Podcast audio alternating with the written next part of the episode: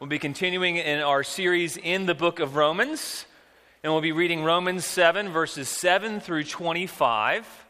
So if you could turn there, and then after you turn there, if I could ask you to go ahead and stand, we're going to stand for the reading of God's word. And we don't do this out of ritual, but we stand to read God's word out of worship for his word, that his word is holy and righteous and good, and that his word is perfect. So if you're able to stand, please stand now if you're able to.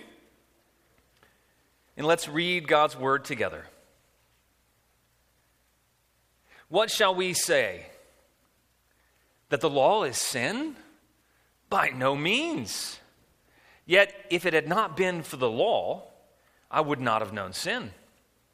I would not have known that what it is to covet if the law had not said, You shall not covet. But sin, seizing an opportunity through the commandment, produced in me all kinds of covetousness. Apart from the law, sin lies dead. I was once alive apart from the law, but when the commandment came, sin came alive and I died. The very commandment that promised life brought death, or proved to be death to me. For sin, seizing an opportunity through the commandment, deceived me, and through it killed me. So the law is holy, and the commandment is holy and righteous and good. Did that which is good bring death to me? By no means. It was sin, producing death in me through what is good, in order that sin might be shown to be sin, and through the commandment might become sinful beyond measure. For we know that the law is spiritual. But I am of the flesh, sold under sin. I do not understand my own actions. For I do not do what I want, but the, I do the very thing I hate. Now, if I do what I do not want, I agree with the law that it is good. So now it is no longer I who do it, but sin that dwells within me. For I know that nothing good dwells in me, that is, in my flesh. For I have the desire to do what is right, but not the ability to carry it out. For I do not do the good I want but the evil I do not want is what I keep on doing. Now, if I do what I do not want, it's no longer I who do it, but sin that dwells within me. So I find it to be a law that when I want to do right, evil lies close at hand. For I delight in the law of God in my inner being. But I see in my members another law, waging war against the law of my mind and making me captive to the law of sin that dwells in my members. Wretched man that I am, who will deliver me from this body of death? Thanks be to God through Jesus Christ our Lord. So then, I myself serve the law of God with my mind, but with my flesh I serve the law of sin. This is God's holy word. You may be seated. Let's pray. Father, thank you for your word that addresses us where we live, that addresses the struggles of our heart. Lord, thank you for giving us your law to reveal our hearts. God, thank you that you you don't condemn us for wrestling, Lord. That you, Lord, explain why we wrestle with sin and what that wrestling looks like. And thank you, Jesus, that thanks be to you, God, through Jesus Christ our Lord, you are our deliverer. I pray that you would make your word alive to us this morning, that you would empower everyone to hear and apply, that you would empower me to speak. And may we all worship you in Jesus' name. Amen. Well, look around for just a minute. We are really privileged to be able to have lots of non readers. Actually, they're not in the room right now for the most part, but I think most of the non readers are, are, out in a, their own little room or other rooms. But we have a lot of non readers, and we're really happy about that. And it may sound funny. We're, we're, we, don't, we don't promote illiteracy in the church. We, we want people to learn to read. But we've, we've recently had a lot of non readers join the church. We had a lot of little babies come to the church. And um, I think we've got a few around here of little non readers. But you know what a baby, if you went up to a, a, baby or somebody, one of the kids that was you know, newly born here, and you, and you went up to that little baby and you said, hey, by the way, you can't read. You should feel bad about that. I think the baby would be oblivious, right? Baby would just kind of make faces at you if you smiled, even if you're saying you're not a reader, you're illiterate. The baby would probably smile back. The baby would be clueless. The baby wouldn't understand that what its limitations were that it can't read. Now, what happens is when a baby gets a little bit older and parents begin to read to it, and it understands that this is not just my parent talking to me, but they're reading out of something that's a book. And then they realize that when they pick up the book, they can't make anything of it. It's when they're exposed to reading, when they're exposed to a book, then they understand that they're illiterate, that they can't read. And the more that they enjoy stories and hear stories, the more they realize what non readers they are. And then kids might even struggle. Have you ever experienced it? If you have children, they experience a place where they were like, they want to read, and so they pretend to read for a while. They might hold the book upside down. They go flip through the pages. It's kind of cute. You know, we can sit our youngest three year old in her bed, and she flips through books and she thinks she's reading. But in a little while, she realizes that she's really not reading. And what happens is at some point, kids realize I'm not a very good reader, and then they get frustrated, and there's a battle, and they wrestle. And as they learn to read, they learn how much they don't know about reading. They might even be intimidated by it first. With us as believers, Paul is explaining something to us. He has been laying out how the law doesn't set us free. And in fact, the law keeps us from receiving God's grace, and how it's only, salvation only comes by grace through faith. It doesn't come through the law. And Paul's been telling us that because he wants us to receive the righteousness of God. That's what Romans is all about. It's about how God makes the unrighteous righteous, both to begin with and then ongoing righteousness. That's what, that's what Romans is about. And so Paul has been showing how God makes us righteous. It's not through the law. And then he shows us that, in fact, we've died to the law. We, we once were slaves to the law, but um, we were in bondage, and yet Jesus came to set us free from the law. And then he goes on to explain how, not only using that illustration, we've, we've died to the law as our spouse. We're, we're no longer married to the law. We don't have any obligation to the law. And in fact, the law actually, it inspires or it, it's the grounds by which it seems to provoke sin at times as we learned last week. And so you might get the notion that the law is bad. But the law is no more bad then a book is bad. The law just reveals our inability. The law reveals our inability. And so now Paul is helping us understand the law rightly. If you're a Christian here, have you ever, anybody here ever struggled with keeping the law? You can raise your hand, it's okay. Anybody ever struggle with keeping the law? It could be God's law, it could be man's law, or both, right? Have you ever wondered what is it? What's our, what's our proper relationship to the law? What's that supposed to look like? You ever wondered that?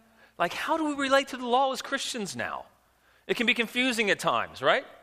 Especially if you read through the first six chapters or all the way through verse six of Romans 7, you get that place where you're like, well, then what's the point of the law at all? Why do we even have the law? Why did God give the law? What's the point? How do we relate to the law? And then you might even think, well, the law is bad. Because maybe you were raised in a legalistic environment and the law actually tempted you to deceit.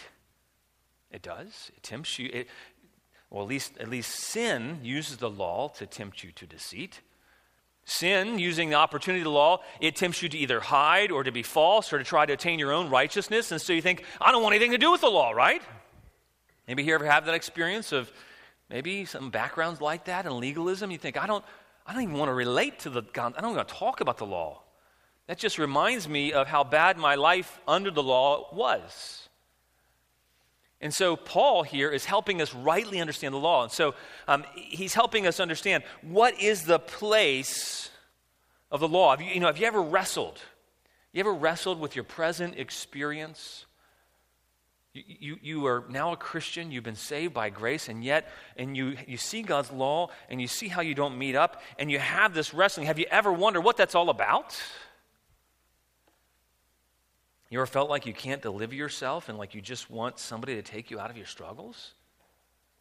You ever feel trapped and unable to combat sin? If so, that's what this passage is for.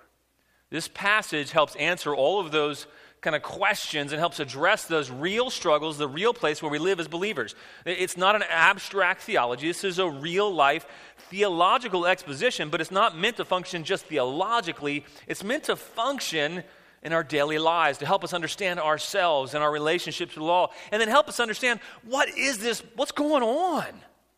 Why do I seem to not be able to do the things that I want to do, and instead, the very bad things that I don't want to do is what I what I end up doing. Anybody here ever have that struggle? I know that I know that I do. The very good I, I want to do, I don't do. I can relate to Paul. Sometimes I don't understand how to relate to the law. So, what Paul is doing here is he's showing us that, like a book is not bad, the law is not bad, but the law does something. It functions. And really, the first verses 7 through 13 that it shows us something. It says that the law isn't bad, but it highlights our badness. That's what's going on. That's the first major idea we see verses 7 through 13. Paul says, you know what? Uh, the law can't deliver. It, it doesn't bring grace. The law doesn't bring salvation. You need to be freed from the obligations to the law. And, and actually, if you try to keep the law, it'll lead to death. But don't get me wrong. The law is good. Not bad, but it highlights our badness. Look in verse 7. He's answering just that objection. He says, What shall we then say? That the law is sin? And why does he even ask that question? Because he said the law arouses in the previous verses, the law arouses sin. What does that mean? Does that mean the law causes us to sin? No, it, it means that sin was lying dormant in a sense until the law came and said, You can't do that. And sin says, What? I can do it. Hey, I'm awake now. That's what he's saying. He says, The, the law is sin. He says, By no means. The law is not sinful or bad in itself. The law reveals God's holy character. The law is actually the revelation of God's perfection and His goodness and His character and His righteousness. It's the holy standard that God has. Look in, in the latter half of verse 7, it says, Yet if it had not been for the law, I would not have known sin. I would not have known what it is to covet if the law had said, You shall not covet. So, so what is he saying here? He's saying, if no one came along to you and told you what a book was, you wouldn't know that you couldn't read. If nobody came along to you and told you what coveting was, or that's actually one of the Ten Commandments. If, if you never knew the Ten Commandments, and, and one of the Ten Commandments says you should not covet, you don't, you're not to desire sinfully what your neighbor has, you're not to covet it, as if that is your means of happiness, then you wouldn't have known it's wrong to covet. You would have thought that might be a good kind of um, American idea, right? We're, we're, we're told that, aren't we? In our culture, we're told that the American dream is to have whatever, 2.5 kids, whatever that's supposed to be, um, uh, a dog, maybe a chocolate lab, because those are really nice, or a white picket fence and, you know, a certain kind of house and a certain kind of car. You're told that. You're, you're raised that way. And the American dream, supposedly, is all of these things. But if you didn't know that it was wrong to covet, you wouldn't know that it's actually sinful to live your life for those things. That is sinful to be greedy, to want something for satisfaction that only God can give. And Paul, he uses that example not just as a prohibition, because coveting actually reveals our desires, it reveals heart motives. And he says, You wouldn't, the law, what it does is it shows us that our very heart's desire is corrupt and that our heart's desires aren't good. Paul's probably explaining his early childhood, at least, or somewhere probably prior to his bar mitzvah or something like that. And he's explaining, you know, prior to my parents telling me that it, that it wasn't okay to covet, I thought that it was just fine to want, you know, the other kids' marbles or jacks or whatever they played with back in those days. He says, though, if it wasn't for the law, I would not have known sin. And then he explains how sin functions. He says, look down in your Bibles in verse 8. He says, But sin, seizing an opportunity.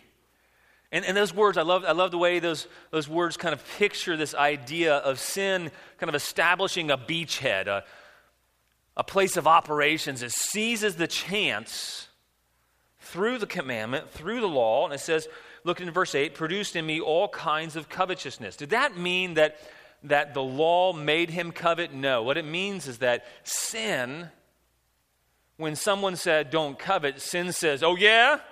Well, I kind of want that. And I think that's good for me to want things. And in fact, my wanting of things, that makes me more successful.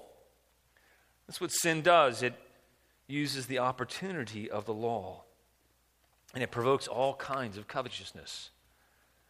The law says, don't look at something bad. And what's the first thing we want to do? You know, I, I, use this illustration to my kids all the time. If like we're watching a television show and it might be a little beyond the maturity in some parts, other parts are fine. And so I'll, I'll know about that show and say, okay, kids, look away now. And they're like, why? why? Or if I say, hey, don't look over there, what's the first thing you want to do? Look over there. That's our innate nature. It's, it's a silly illustration, but it's real.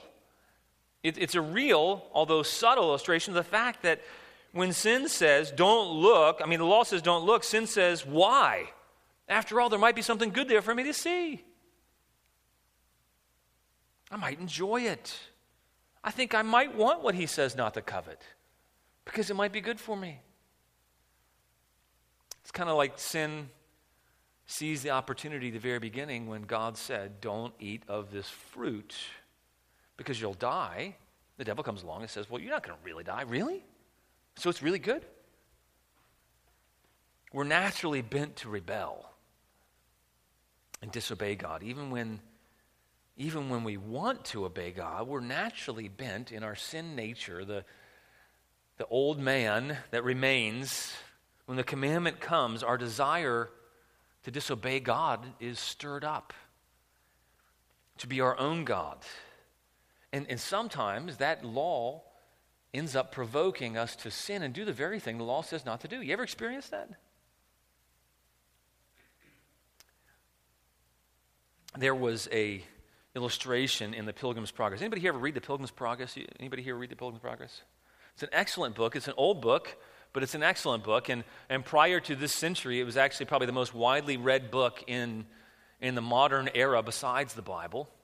And in that story, he is sharing a story of a man named Christian on his journey to the celestial city. And Christian, on his way to celestial city, he meets this man called Interpreter. And he goes into the house of the interpreter. And so he goes into Interpreter's house. And Interpreter is showing him around different rooms. And he shows him this room called the Law and Gospel. And he takes him in this room of the Law and Gospel, if you remember the story. He takes him into the room and it's covered in dust. Dust is everywhere. There's is layers thick of dust covering everything. And Christian is a little perplexed and he says, Interpreter, why am I here? What's going on? This room's really dusty and gross. But, you know, it's just kind of lying dormant. It's all over the place, but it's lying dormant. And so interpreter says, Well, bring a man in to come sweep the room up. And so this guy comes in and he sweeps the room up like crazy. And he sweeps the room up so much that, I don't know if you've ever done this in your own house, in my garage at least, and he sweeps and there's piles of dust come up and the whole room is just filled with a cloud of dust. And, and then Christian starts choking. He's not able to breathe. He says, quit, I can't breathe. Stop, stop sweeping. This is terrible. And so interpreter says, well, let me have this woman come and, and sprinkle a little water. And so this woman comes with a little mister, you know, in those days, I don't know what she had, but you know, today I can think of a water bottle. She sprays water everywhere and, and it settles the dust down. So then another one comes in, another person comes in and, and is able to sweep the room clean. And Christian said, what's, what's that all about? An interpreter says, well, the dust is sin and it, it lied dormant in this room. And the man who came and he swept up the room, he's the law. The law reveals, it stirs up, it awakens sin, and it, and it makes it so that we can't breathe. And, and we feel like we're going to die. We're choking. That's what the law does. It stirs, it doesn't create the sin, but it stirs it up. It reveals it. It shows us our sin to the point where we think we're going to die. And he says, and then the woman represents the gospel of God's grace coming in and, and making way for us to be swept clean by Christ. And Paul says, apart from the law, sin lies dead. That's what he means there. Apart from the law, it was as if sin was dead. It didn't have power to entice us or disobey. There was no command to disobey. It's not that sin didn't exist. After all, Paul had been telling us that in Adam, all have sinned, and since then we all sin. We just don't know it until the law comes. And the law kind of stirs up that sin and shows us how sinful we are. Verse 9, look in your Bible, it says, I was once alive apart from the law. But when the commandment came in, sin came alive, and I died.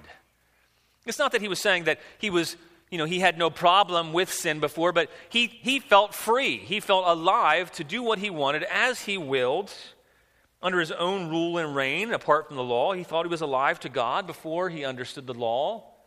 And yet the law came in, the commandment came in, and then he realized just how dead in sin he really was. That's what he's explaining here in, in these verses. He says, So in verse 10, the very commandment that promised life proved to be death to me. The commandment of God, it, it's good and it promises life to all those who keep it. The problem is, no one has been able to keep it. So the, prom- the commandment promises life, but then it shows us we can't do it on our own. And so it proves that we're dead in sin. And then look in verse 11. It says, For sin, seizing an opportunity through the commandment, deceived me, and through it killed me. The sin nature is deceitful. It responds to the commandments of God with deceit. Sin deceives us and tells us that God's command is not really good. You ever have that happen in your own heart? That's what Paul's explaining here. What is, how does sin function? How does the law function? Well, the law comes in and says, you know, don't, don't lust. And yet sin says, you know what, lusting's really good because it makes you feel good. But yet, what really happens is we end up dying. Sin's deceitful. It's exactly what the devil did with Adam and Eve. He, he questioned, he says, you know, did God really command this in the first place? Did God really say, you know, God's not really good. Did he really say that you can't eat from any tree of the garden? This is what the devil said. He's accusing God of being extreme of trying to keep us from good. That's what sin does. Sin says that no, God's extreme. His laws are bad, and they just keep us from good. And so that same language for deceit is the exact same language of how Eve was deceived. That's what happens in our own hearts. When the law comes in, sin uses the opportunity to deceive. The devil is insinuating that God wants to keep good things from you. He doesn't want what's best for you. He doesn't want your enjoyment. He doesn't want your good. And that's the same lie that sin tells us today. Using the opportunity of the law, and maybe you were raised in a legalistic background, you say, you know what, that never got me anything good. I would never enjoyed life like that, so maybe I don't need the law, and I don't need God at all. Sin is deceitful, though, can't be trusted. What will really happen instead of becoming like God is that we die.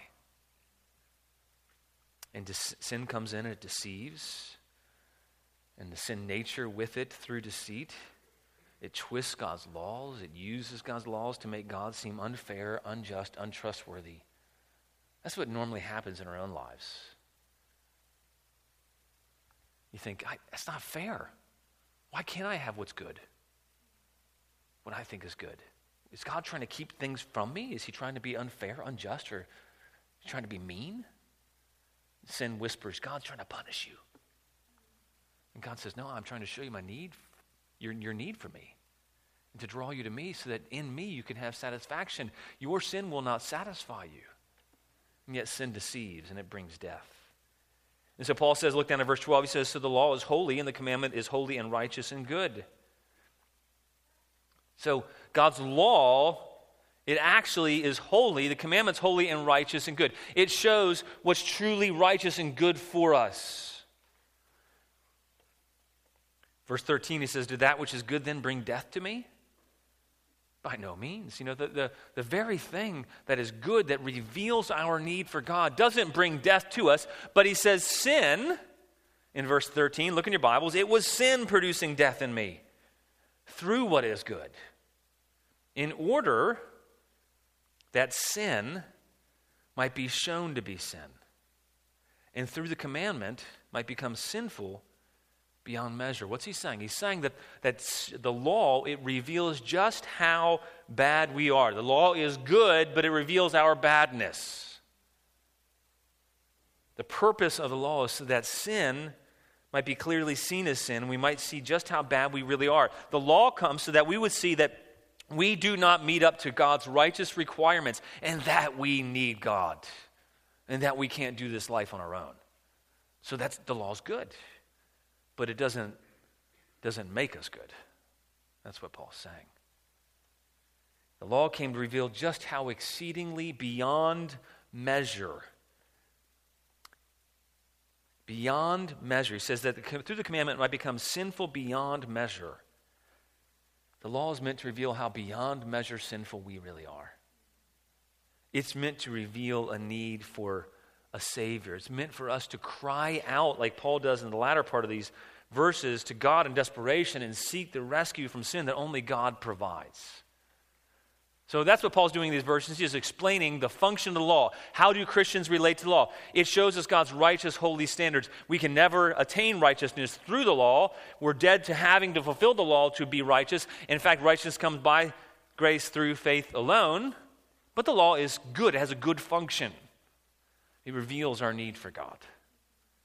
But then it does something else in verses 14 to 23. We see that the law is good because it reveals our need for God, but it does something else. It highlights our battle with our badness. The, the law highlights the battle we have with our badness. And the law actually shows us just how bad internally we are, and it highlights this battle with the remaining old nature that we have. You know, verses 14 to 23 is probably some of the most debated verses in um, the history of Christianity, not because the essential message is unclear, but people have been trying to figure out for years. Is Paul talking about himself as a Christian? Is Paul talking about himself and his experience there? And is that normative? Is Paul talking about himself as maybe a carnal Christian or whatever that might be? And then, it, or is Paul talking himself as a non-Christian Pharisee? And, and is he giving, you know, an illustration of what it was like before he was a believer? But I think if we address those verses that way, we kind of miss the point. If we spend all of our time trying to figure out, okay, who is Paul talking about, the Christian and non Christian, what? We, we miss the whole point of why these verses are here to begin with. They're here, they're, they're function for us to say, this is how sin functions in our lives. The law reveals this battle that we have. Everyone here, no matter Christian, unbeliever, um, you have sin that's inside of you. But every believer here has something else going on. Every believer, only a believer battles sin. But every believer has a battle with sin. And in, in, these verses, I think there's, there's warrant to say that the natural reading is in the first person. It's present tense. Paul switches over from past tense in verses 7 to 13. He switches over to first person present tense to say, I currently. The natural reading is this seems to be Paul talking about his own wrestling and experience with sin, especially in light of the fact that he says he's been freed from sin before and there's no condemnation on either end of that. But regardless, what this reveals is, is that sin is awakened by the law, and there's a battle deep within. There's a battle deep within the heart of every believer. There's a battle because sin, the, the remaining fleshly nature, it, it's, it's there still. Even if it at times seems dormant, it's there and we have a battle. And so Paul's trying to say, don't fall asleep in this battle. Wake up. There's a battle going on here. And in fact, Paul says, I- have got this own battle. Let me explain to you what this battle looks like. Anybody here ever read The Fellowship of the Rings? There's three, three books by Tolkien.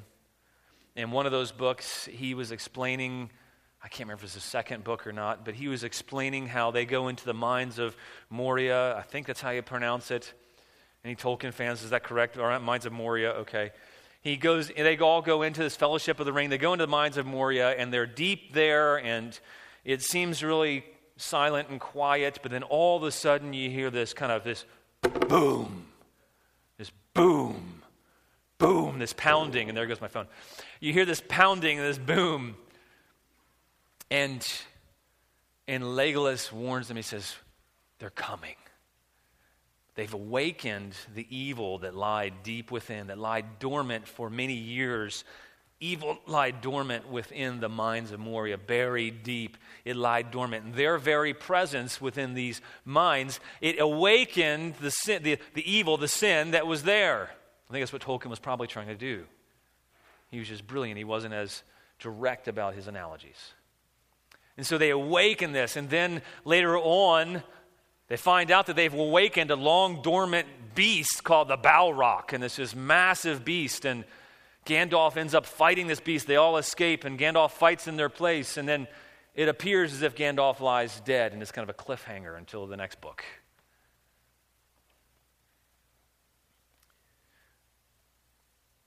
The law is good, but it highlights our battle with our badness. There's a raging battle, even if you don't realize it exists, deep within. And God's law functions to reveal that battle. Why? Because we, we need to know we have a battle with sin so that we fight sin, so that we're conformed into the image of God.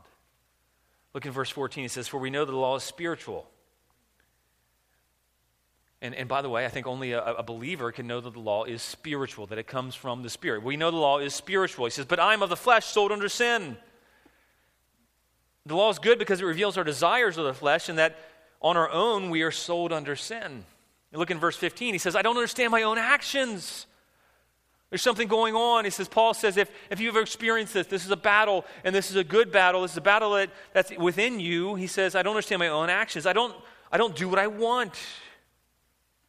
You know, I, I've been planning to go to bed early so I can get up and I can go to church and I can stay awake and I can worship God. But you know what? I, I gave in again last night and I stayed up watching a binge of Netflix. I'm, I'm using it as an illustration. Uh, I was studying last night. But you ever done that kind of thing? You're like, oh man, the very thing I wanted to do, I, I just, I don't do. Instead, I, I did the very thing I hate. Or maybe, you know what, I was trying really hard. When my kids, they were sinning, I was convicted last time because I got angry with them. And so this time, I'm going to say, you know what, when they get, when they sin, I'm just going to keep calm, practice some deep breathing, count to 10, and I'm not going to respond and get angry. And then, then your kid comes in, and maybe they're just respectful this time. And so then you lay into them. And then afterwards, you realize, oh, crud. The very thing I didn't want to do is what I ended up doing. It's the very thing I hate. What's going on? There is a battle that goes on in the heart of every Christian with sin and the flesh that remains. So Jesus came to redeem us from the cursed law. He came to break the power of the law, but not all of the flesh has yet been removed. And, and Paul says you need to know that there's a battle going on.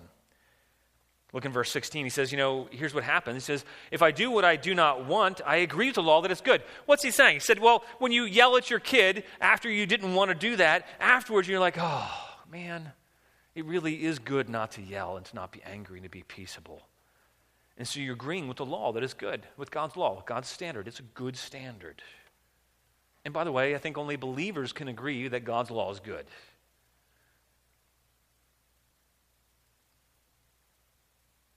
The problem is not with being at peace and not being angry. Instead, the problem is within me. The problem is not my children, the problem is me. The problem is I have a remaining desire within me that wants respect, that demands obedience, that wants ease. Maybe those are some of the things that going on your hearts, with some of the things that go on my heart if I get angry because I want respect. I want ease. I want things my way. I don't want to have to deal with this. I want people to give me the respect I deserve. I want people just to listen. I want to be in control. Whatever that might be. What, what happened here is the command to be peaceable and to be loving is good. But it reveals the struggle that lies within with the desires. These sin is almost like uh, spoken of as a power in these verses. And because it says, you know, coveting is not the sin, sin stirs up coveting sin is, is seen like this desires that lie dormant, these evil desires, and the law reveals those things. And so what's happening? Paul explains this battle. He's explaining, he says, Christian, if you're if you're struggling, you're continuing to sin, and you even know that it's good not to sin, and you're trying not to, but you end up doing it anyway, what's going on within you? Look in verse 17. He says, So now it is no longer I who do it, but sin that dwells within me. He doesn't mean that Paul, he's not saying, I'm not really sinning here, there's someone else. He's not being schizophrenic. He's saying there is this sinful this is not who I really am, who I desire to be, but there's this sinful desire that dwells within me that, that stirs this up. If I'm observant and take some time to think about it, this pattern really helps me see and understand my own heart, too. You know, why do you get angry? Why do you sin? Why do you struggle? It's, it's because you have this remaining sin that dwells within you. It doesn't define you, that's not who you are as a Christian. But this, this remaining sin that dwells within you, that's where your struggle is. This old nature, these old desires and habits and patterns of thinking. These sinful desires, they dwell within us. We have to understand, acknowledge, and, and battle against these desires. And so the law is good because it reveals the battle. Look in verse 18. He says, For I know that nothing good dwells in me, that is in my flesh. He goes and explain it. He's not saying that there's nothing good in me, that, that I'm not a, I, I've not been made alive at all. He just says, No, in my flesh, on my own, there's nothing good in my flesh. And then he explains a desire that I think is only God given. He says, I have the desire to do what is right. I desire to do what's right, but not the ability to carry it out. On my own, in my flesh, I can't do the very good that I want to do. You ever feel that way? You're like, oh, I don't feel like I can do this. That's the experience of so many believers. I've, I've sat in so many different counseling sessions with people, and they're saying, I don't know why I keep doing these same things. Paul says, because there's a battle going on. There's a, there's a battle with these desires that lie within. The old sin nature, the flesh, is still there. You're battling it.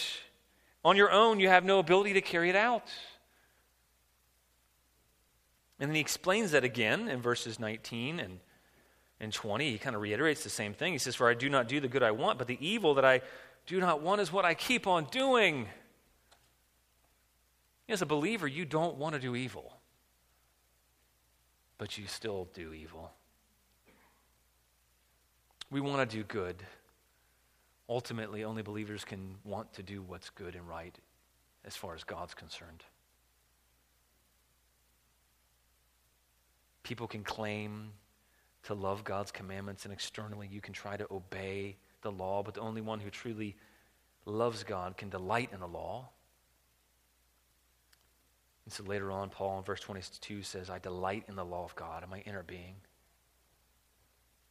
And look at verse 20, what's happening here. He says, Now, if I do what I do not want, he goes on and explains the same principle again.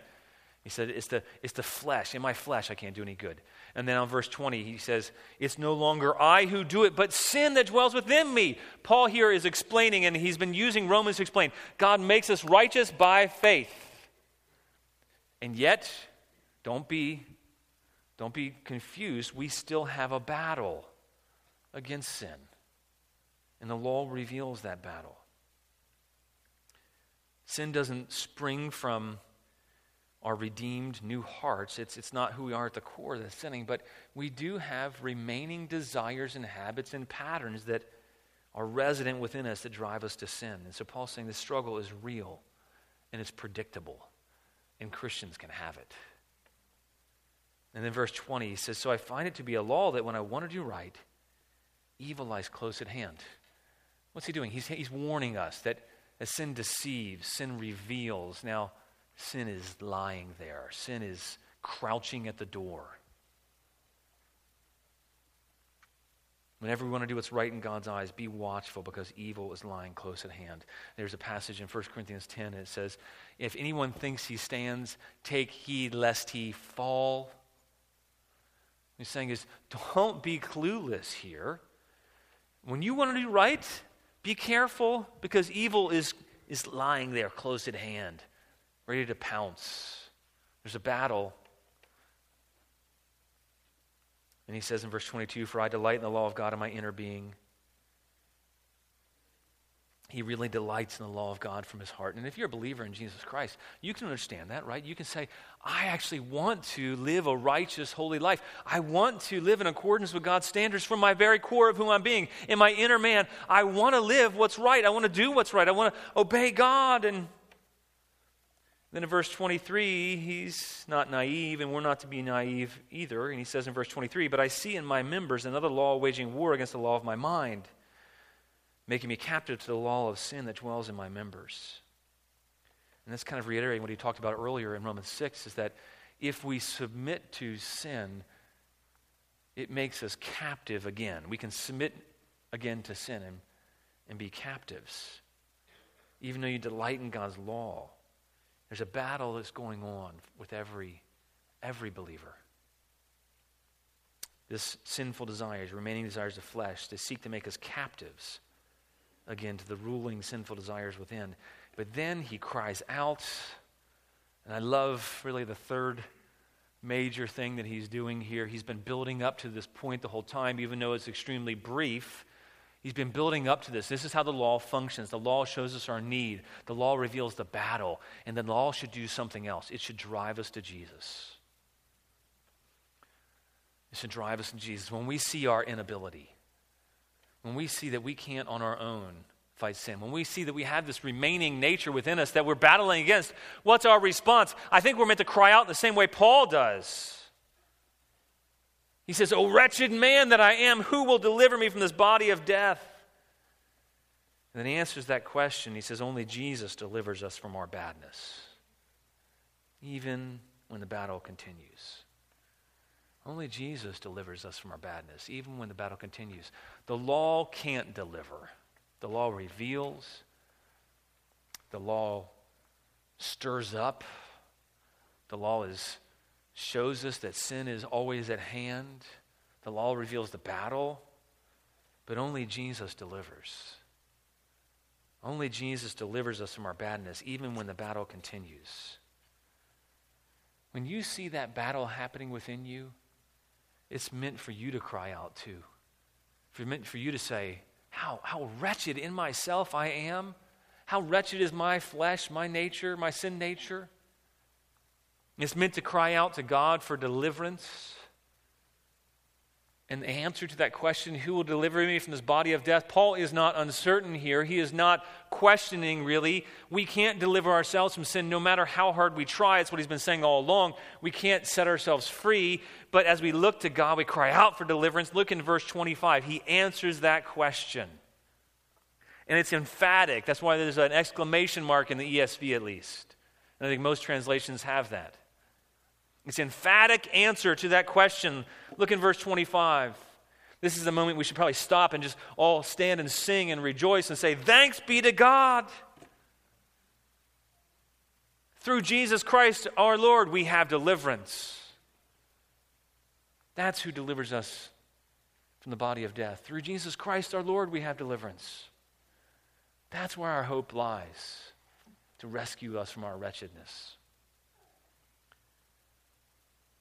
Paul answers his own, his own question of who will deliver him from this body of death. And it's like he's exploding into praise. He's been, he's been working up to this place to show us our need for God, to show us the wrestle, the battle within. And by the way, these verses are so encouraging to me when I'm, when I'm wrestling. We say, you know what, the Apostle Paul is describing something that can happen.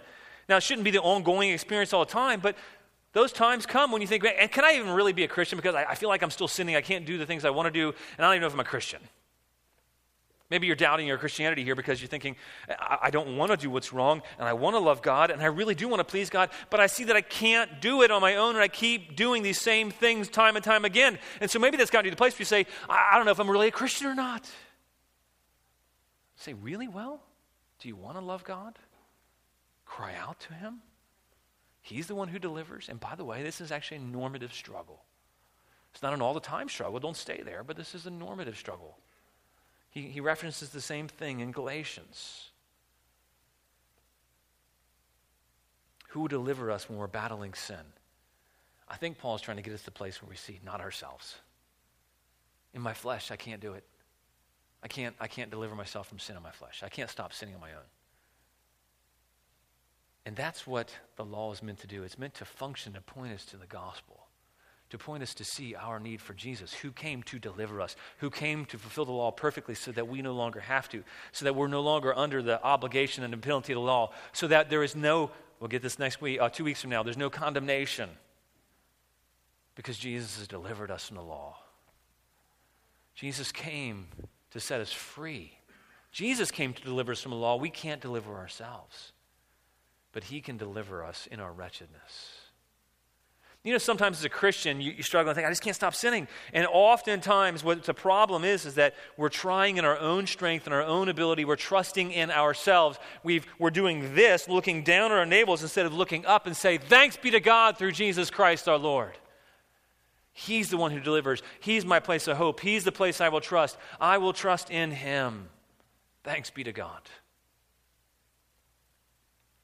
And Paul says, you know, even after I've trusted in Christ and said, Thanks be to God through Jesus Christ, my Lord, there's still a battle that remains. In my mind, he says in verse 25, I, I myself, the very core of who I am, I myself, I serve the law of God with my mind, with to be right, but with my flesh, I serve the law of sin. There. So even though Christ has delivered you, there's still a battle that remains. And you think, wow, how's that encouraging? Well, it's encouraging. I, I think it's in, in a few areas. One, it's, it's a warning to us to if you don't think you have a problem with sin, be careful. It's lying close at hand. It's a warning that you, you might not have yet stirred up the Balrog, but there's a battle within. It's a, it's a warning that it, it, it's hopeless when you rely on yourself. But it's also an encouragement that we don't have to. It's encouragement that we can rely, thanks be to God, through Jesus Christ our Lord. He delivers, no matter what. Now, He delivers in this life, and then ultimately, in the end, I think it's, it's kind of speaking of two things. Uh, he delivers us in this life, but in the end, oh, there one day will be a wonderful, great day. Well, we no longer will battle sin. But right now, we serve the law of God with our minds, even though with our flesh we serve the law of sin. And then I think it's also a comfort for us, these verses. It's normal to battle sin. Even really strong Christians, even the Apostle Paul, battled and wrestled with sin, or at least spoke about it in the present tense of the wrestling and wanting to do what's right, but not. You know, Paul was somewhat of an irascible character, and he had a lot of zeal. I can imagine he probably struggled with being patient. I can imagine that when he had to correct Peter, he had a hard time not being angry at Peter, too. It doesn't say that, I don't know. But it does say there was a sharp disagreement between him and, and Barnabas, a sharp falling out, so sharp that they never worked together again. He wrestled with sin. I'm sure he regretted that. I'm sure he wrestled with, like, why did I say those things to Barnabas? You know, maybe I was right, but I was dead wrong in the way I said it he wrestled. And that's a comfort that if you are wrestling with sin, that's meant to show you that you need a Savior, that you have a Savior. Stop putting your trust in yourself and put your trust in Christ. But it's also meant to say, this is normative and there's hope. Jesus delivers. That's our ultimate comfort. He delivers from this body of death. You know, later on in that book, Actually, might have been the next book. Gandalf actually, he emerges from the pit. He defeated the Balrog, and he, he returns to lead them out into their final deliverance. Jesus came and he defeated our sin, and it might have appeared that he was conquered, but after three days, he rose victorious to bring us deliverance both now and in the future.